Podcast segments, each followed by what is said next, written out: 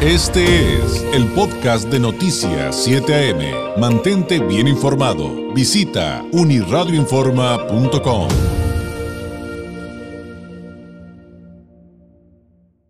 Estamos a días de llegar al eh, primer aniversario del gobierno, de la administración de Joe Biden en los Estados Unidos. Mucho que analizar. Eh, de hecho, una sola sesión pues no sería suficiente y para hablar eh, de este tema, para comenzar este análisis, ¿quién mejor que el maestro Gonzalo Manrique Ábalos, consultor y maestro en políticas públicas, analista, experto en temas como democracia y participación ciudadana, consultor y maestro de la Escuela de Derecho y Gobierno de Pacífico Universidad. Gonzalo, ¿cómo estás? Muy buenos días. Hola David, muy buenos días, te saludo como siempre a ti y a todo tu auditorio, ¿cómo estás?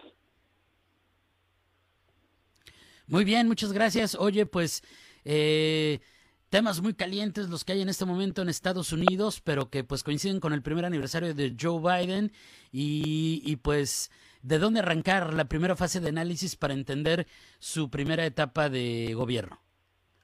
Bien, pues Básicamente, David, tenemos que partir. La semana pasada hablábamos un poco del tema del asalto al Capitolio. Pues bueno, eso así lo retomamos a 365 días. Antes faltaban unos cuantos días para la toma de posesión del presidente Biden, ¿no? Por eso eh, creo que podríamos ponerle que no es lo mismo el tío Joe que 365 días después, ¿no? El, el 20 de enero precisamente estaría cumpliendo Joe Biden su primer año como presidente de la nación está atravesando una intensa y agitada ola de problemas, eh, tanto en lo internacional, pero particularmente en lo local, con temas como lo platicábamos de derechos políticos a hasta sobre todo a afroamericanos y minorías en algunos estados, en, diferentes estados del país muy focalizados donde está creciendo este número de, de población.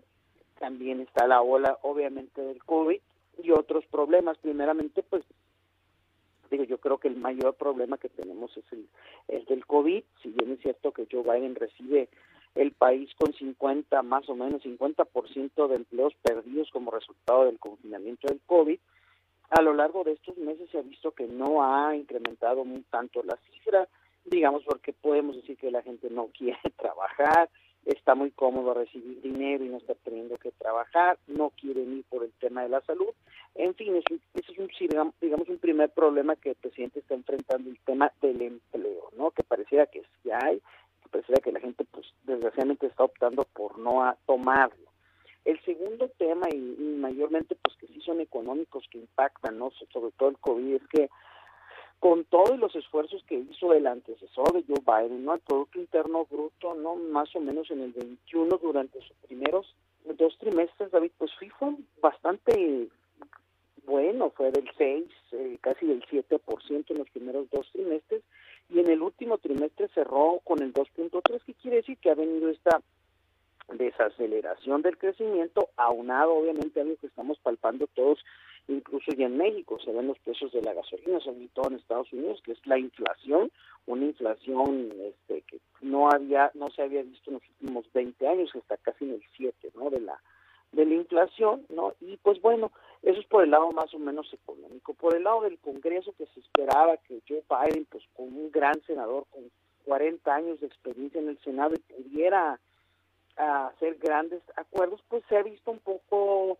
eh, impedido por el tema del filibuster, que el filibuster es cuando está la empate de alguna manera demócratas y republicanos y de alguna manera mandan, es el filibuster es como la congeladora que conocemos nosotros acá, que es mandar las propuestas y mm, aventarlas, patearlas, ¿no? Patear el bote, como se dice, y pues no, no resolver ni para un lado ni para otro, ¿no? Desgraciadamente eh, eh, esa parte se ha visto enfrentado Biden, ¿no?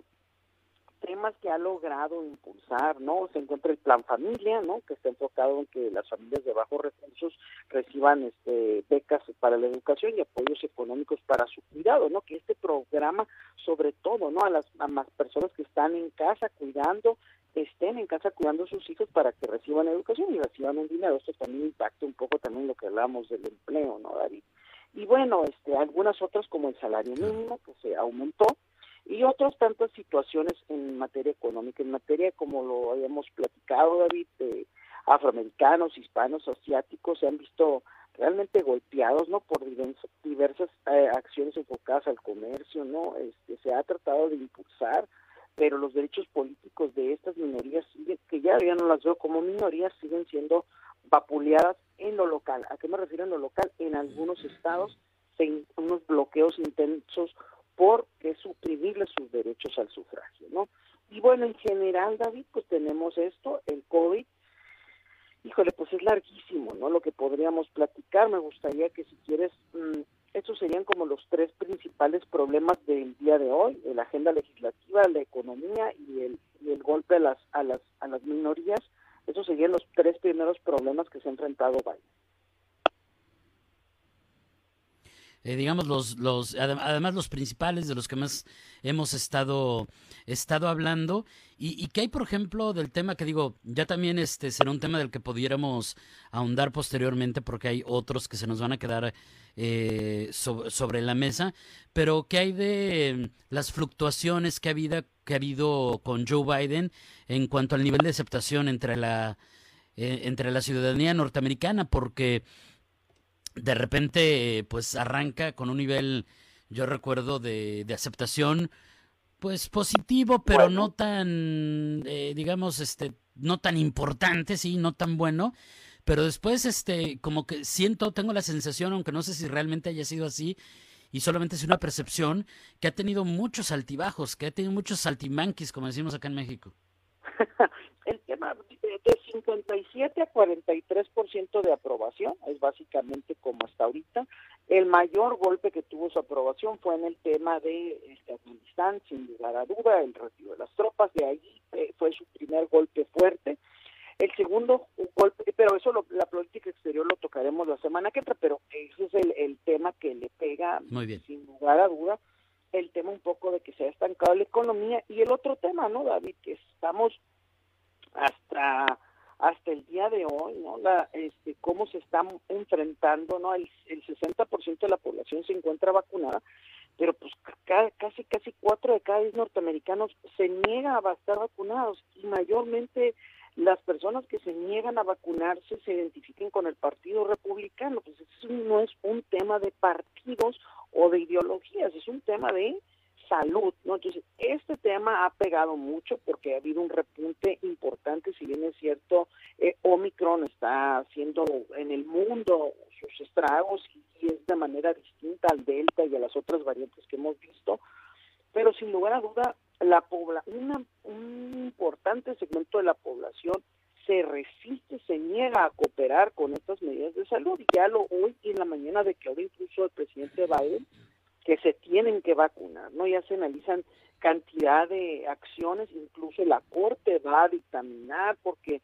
lo quieren hacer un mandato federal obligatorio y ya la Suprema Corte ya tiene ahí en el en la cocina tiene la respuesta en contra, ¿no? A ese mandato federal y pues desgraciadamente es contradecido el presidente Biden y es donde vemos cómo la Suprema Corte pues también politiza los temas, pero sin lugar a dudas es un tema que cada quien como persona debemos de valorarlo, ¿no? Entonces, esta parte está atorada, está atorada la ley de infraestructura, esta parte yo lo diría que es la parte más importante eh, por el senador Joe Manchin, que es de West Virginia, que es demócrata, pero parece republicano, si él se sumara, podrían aprobar en el Senado esta ley de infraestructura que inyectaría mucho dinero a la infraestructura en general, detonando también crecimiento, economía y bienestar para los Estados Unidos, ¿no? Entonces, sí su, aprobación ha fluctuado en razón, yo creo que el tema de Afganistán, el tema del COVID, su repunte, ¿no? O la frustración de algunos de no ver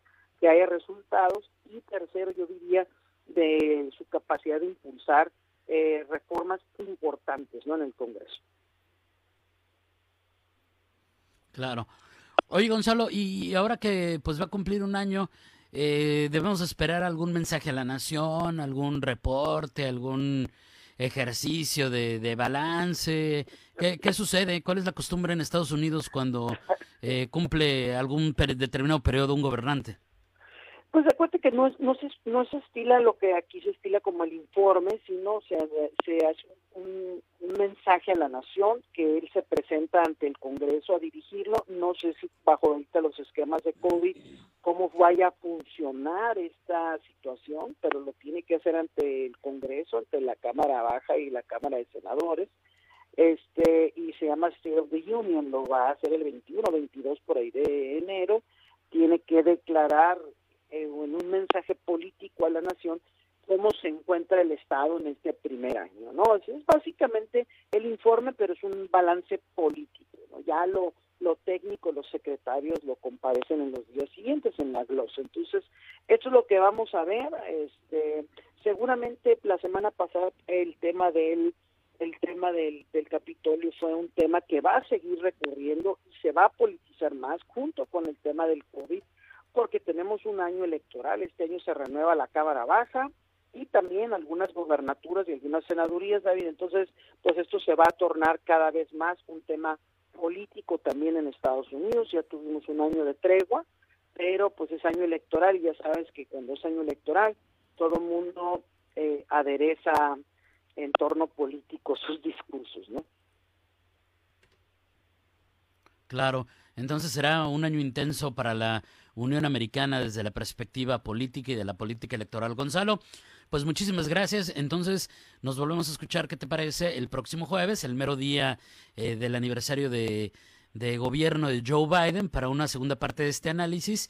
Y, eh, y ahondar en estos temas que nos quedaron pendientes, que nos quedaron sobre la mesa. Muchas gracias.